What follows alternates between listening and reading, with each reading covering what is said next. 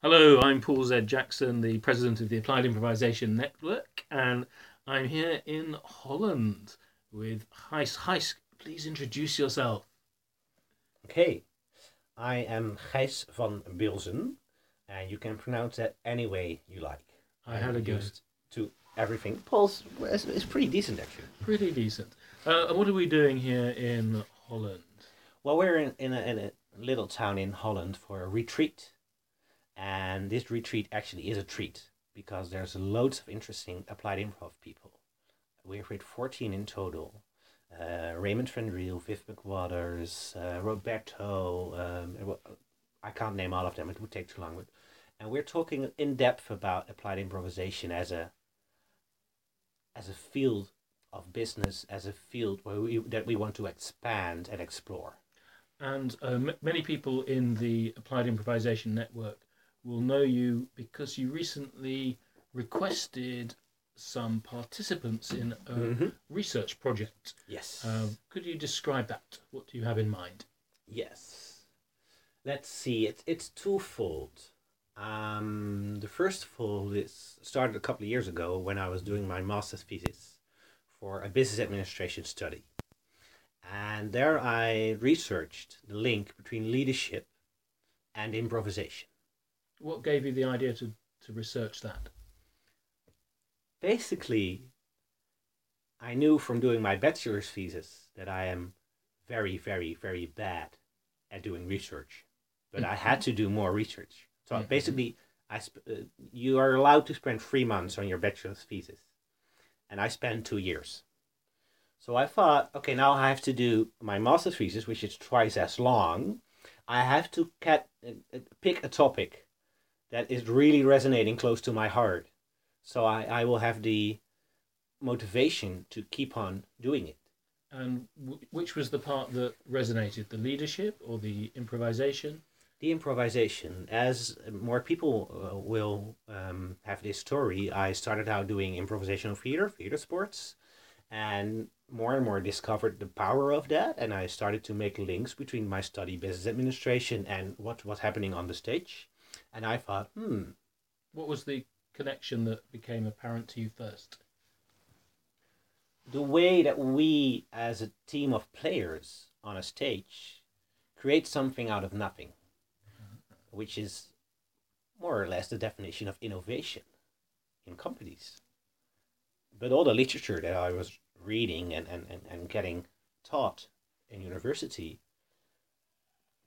it, it, it went around that it, it was more about planning and logistics and blah blah blah and i thought no you're, you're, you're missing some some very valuable points. The important insight of what you were experiencing week by week in a mm-hmm. performing team, yes. That you would create something from nothing. And that we can actually practice the skills. To do that. to do that. So not rehearse the script but practice the skills. And i thought why don't we see if those skills hold up in a business environment i started researching to see whether other people already done something in that academic regard Hold on a second. Yes. Uh, I'm not completing the picture yet of making stuff up on a stage. yes That's all very well and fun, and maybe it involves some sort of uh, teamwork and creativity. But is it is it making anything of value, which is what business is going to want to be doing? mm-hmm. Yes although the value is determined differently in stage Same on way. a stage the value is determined by the um the the, the public the, the audience Right. and in business the value is determined by the market which is basically then your audience so you play towards your audience or sometime more fundamentally you th- think of something that you like So the theatre experience gives you a real analogy mm-hmm. with business and some exact same skills. yes and then you can go you, you need the analogy to get the idea and inspiration Yeah. to do the research and then it goes beyond the analogy So you had the idea to do research that would inspire you to keep going for the yes time it might take on leadership and improvisation. How do you go about that? Um, we first went to the, the normal um, conservative ways of researching, which would maybe require semi-structured qualitative interviews. So you went, would go into companies, ask people, okay, do you know improvisation? Do you do improvisation? And uh, how does leadership affect that? What were they saying? Um, well, we didn't do that. Oh. But that's what we, what we were thinking of. Should, should we do that? And thankfully, my supervisor, uh, somebody who has who, who had never heard of improvisation or theatrical improv before, um, uh, challenged me to go beyond. And I had a a, a friend of mine for her philosophy dissertation had written a great piece about using improvisational actors in um, as she called it hyper reality in order to do a scientific research in and that's called theatrical simulation in hyper reality and so i suggested that research to my supervisor who became very enthusiastic about doing a non-conservative non-traditional way of research Mm. and we ended up doing that So describe how it was for you. to to to What did you do? um oh what what what we do? Well basically uh, a theatrical simulation is a, a really structured scene a really structured game. Um because you need to uh, figure out all the the, the relevant factors uh, around improvisation and leadership and then put all of them in that simulation in a way that is fixed. So you can um cop- you, you can replay that simulation and you know certain things are fixed because you need um, uh, you need to com- be able to compare it.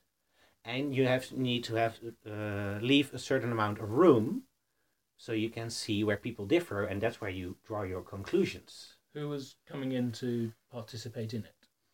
I uh, asked different uh, improvisational actors, first from my hometown and then from other towns, um, with a proficiency level of at least three years, and uh, all people with the same um, personal background. In this case, um, uh, highly educated Western European people, because I used a simulation in the uh, European Middle Ages, so they all had to had the same view of that. And how many would you have at a time? Four at a time. And how many times would it run? Um, in the end, we ended up doing uh, 36 um, different uh, uh, different sets of scenes. And how long does each group of four spend? Two uh, two hours. Two hours. And what were the findings? this this is this is the the the, the, the non scientific uh, Sure. really short version of it, of Yes. course. So I don't need to go into nuances. Uh, we looked at three different leadership styles.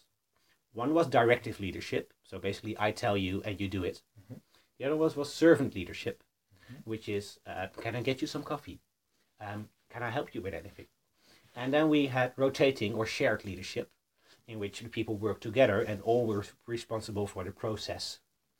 And what we found that um, rotating leadership had the best results in terms of the quality of the process and the end result, but had the largest, the most opportunity to go wrong, because if the people would start to mistrust each other, it will go to hell in a handbasket, basically. More risk and more possible reward. Yes.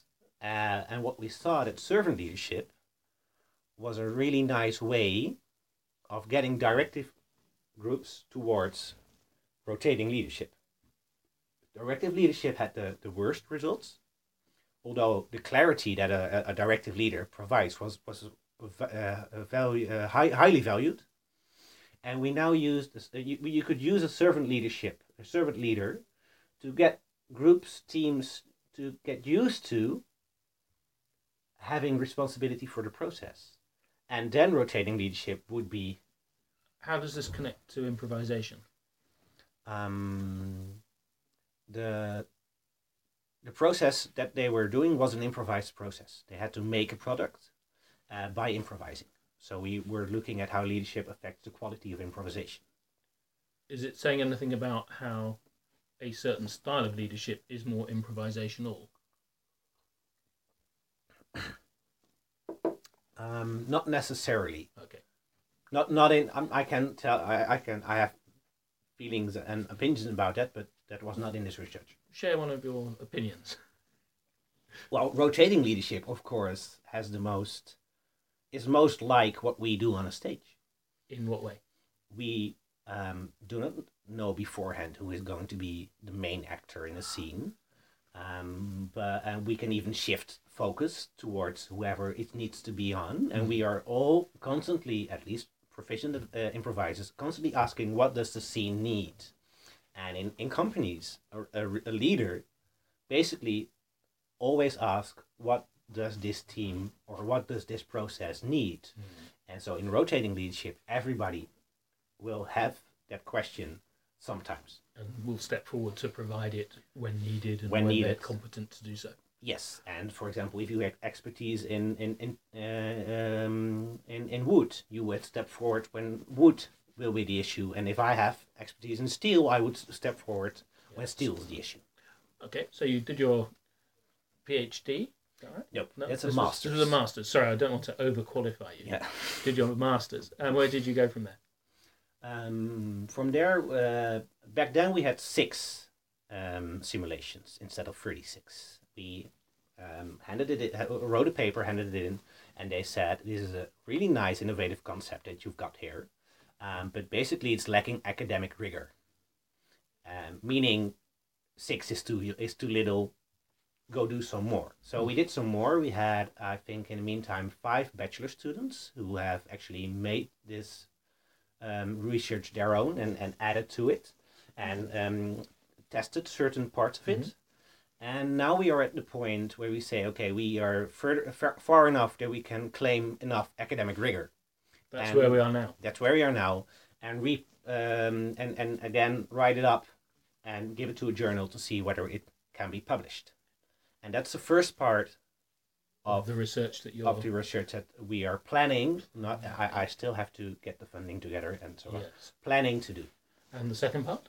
The second part is where do we go from there? Also, as um, uh, as a field, and what I think is really important, and what we have some great discussions also uh, on this retreat, is to use improvisation um, as a way for organizations to develop themselves. Give an example, a concrete example. Um, for example, in a, in a big international humanitarian organization that I'm working for, which I won't name out of privacy reasons, um, they recently had a, a, a change in organizational structure. So the hierarchy changed and, and there were new functions introduced and so on, new strategy. And now they are looking to have more of a, a culture that's based on trust and a culture that's, that's based on letting go. So what we are doing there Letting go of what? letting go of um, fixed structure, letting go of That um, they had before. yeah that they had before, but also yeah Oh, God. Trusting in what? Each other, that things will work out well. Trusting yes, what? all of that. All of it. Uh, basically, uh, they have around four hundred professional employees and thirty thousand um, volunteers uh, in the Netherlands alone. Mhm. and uh, trusting um, both as management trusting their professional employees but also for the employees to trust the volunteers that they will do the right thing while at the same time they do have a vision about what they want to do and what they want to be If you've got an organisation who's trading in disasters, they're going to be the last people to trust that things will work out well. Their whole experience is of things, and their orientation is of things working out badly. mm-hmm. But how do you go about introducing this concept to them as a plausible way forward? because the trust is in, not in the situation or the weather but in humans in people and they actually have because they, they deal in disaster they know the resiliency of people they know how So- people will always strive to work it out for the best. When people are faced with disaster, they are resilient and also presumably improvisational because yes. when you have a disaster, yes. it's not going the way it was planned. yes. And even though they know this and even though they know fixed structures do not work especially in a disaster uh, moment because they break down. Mm. um, they are a, a professional organization, just like any other organization, and they uh, and that's just the you know twentieth century management thinking, which is if we if we structure it, if we control it, com- command and control, then we will be able as top management to see everything that's happening and um, everything will be okay if we can control it. But they know they're they cannot do that anymore. But they still have the older structures in place from that old system. And what's the pivotal moment or the the conversation or the Mhm. meeting that makes a difference that they'll go for this shift into a more improvisational approach?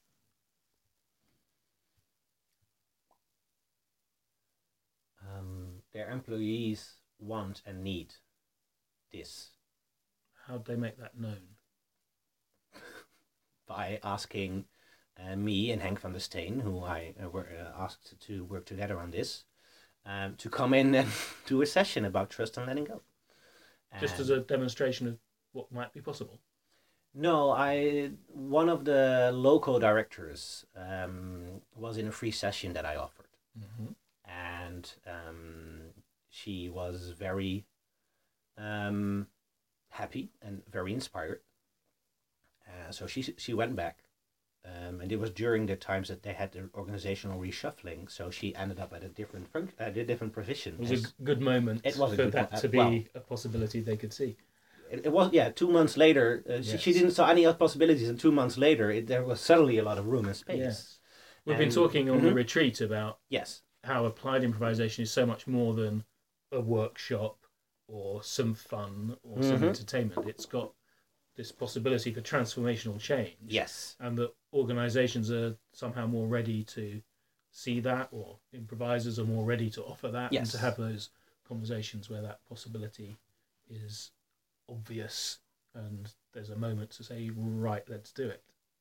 yes And and what happens next when you've got that moment of saying, let's do it? How do you do? Well, how we- do you do it? we first came in and did a workshop so let's let's be clear we did a one day workshop actually we did a half day workshop and then the second half of the day we spent translating the workshop into policy which is, I already think is important because you make your workshop and your inspiration that improvisation brings you translate that into something that's real for them and that will have a lasting value for them Can you give one example of a, a policy or something that sounds Yes. like a policy?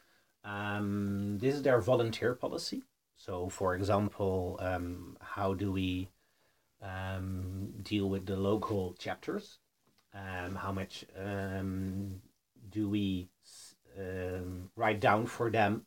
And they had a, a 20 point PowerPoint, a 20 bullet PowerPoint slide uh, of things that they had to do during the year. And after this session, it became still bullet points. Eh, Okay uh, but a five bullet point slide. On the grounds that this was easier for people to take in. Yes, And, and, the, on and the, the most grounds, important thing. Those are the more most important things. And on the grounds, we trust you, and we let go of those other fifteen parts, so that you can you know your local chapter better than we know your local chapter. So please fill in those other fifteen uh, points So the way you see fit. this is trust in action, Mhm. manifest in a policy Yes. that becomes simpler Mm-hmm. and gives that freedom for people to take more Yes. of their own responsibility for their own local circumstance. Yes, and you give them minimal structures. And minimal structures are not is not the lack of structure, but you give them a structure that helps people and not hinders people. And the Mhm. 20 bullet points were hindering people. And the five bullet points are helping people by giving them an aid to organization, to organizing their chapter without giving them a lot of unnecessary ballast. How how much do you know about how that's working out? Um, I know the reactions afterwards, and we've done several um, evaluations um, in which they say uh, this is a term that uh, van der Steen uh, introduced. Um, we, instead of saying um, we are planning to do this, we are saying um, I'm struggling with the translation issue here. It's so very fluent in Dutch. Uh, van plan, uh, which means we we might do this. What, what's the significance of that? Um, it's not setting things in stone as a plan uh, will be. So a plan for the coming year or for the coming two years will be to do this one month one, this in month three, month five, month uh, uh, such and so on. And now we say we might we we envision They've doing something along these lines. they've built more flexibility into the yes, way they're going to the future. yes, And that's a useful thing.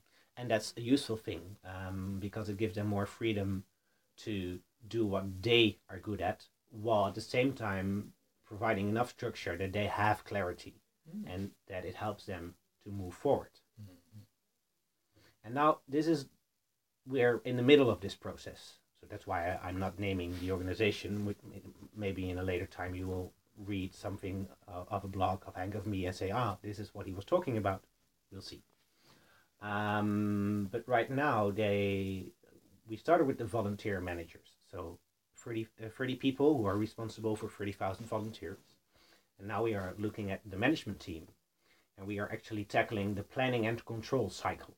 They have a two-year planning and control cycle, which is very um, commanding and, and, and you know strict schedule. That they are now trying to see can we let go of that structure a bit. Um, what can we do now? They're um, they're in in the middle of, of the cycle um, 2014 2016 so what can we do in this cycle already a bit? And then afterwards they start making plans for the new cycle. How can we then really do that more improvisationally? Mhm. What are your reflections on the connection between this research and academic practice, studying things, and seeing something happen of practical difference within an organization that's dealing with tough things in the community or in the world? um, i think we, we need both as an as a field uh, for applied improvisation or organizational improvisation or just improvisation as a field to grow we need to just go out and do it um, quick and dirty if must be. Um, and we need to um, look at it. And as we improvisers can do be present really with what we are doing and, and maybe um, help other people to understand what and why we are doing and why and how it works. Anything else you would like to add, Gijs? um, oh so much but I, i've been talking uh, your head uh, your ears off this entire retreat so i think for now um, what for me uh, what i am really passionate about uh, for improvisation as a field is to indeed go beyond those workshops go beyond the arts as an they're a good entry uh, uh, way to to improvisation but treat improvisation as a way of doing things, as a mindset that's applicable to everything. And then see if we can apply it or actually use it in all different contexts and then just pick the context that's nearest to you, such as organizational development, development is for me, and apply improvisation, use improvisation in that context.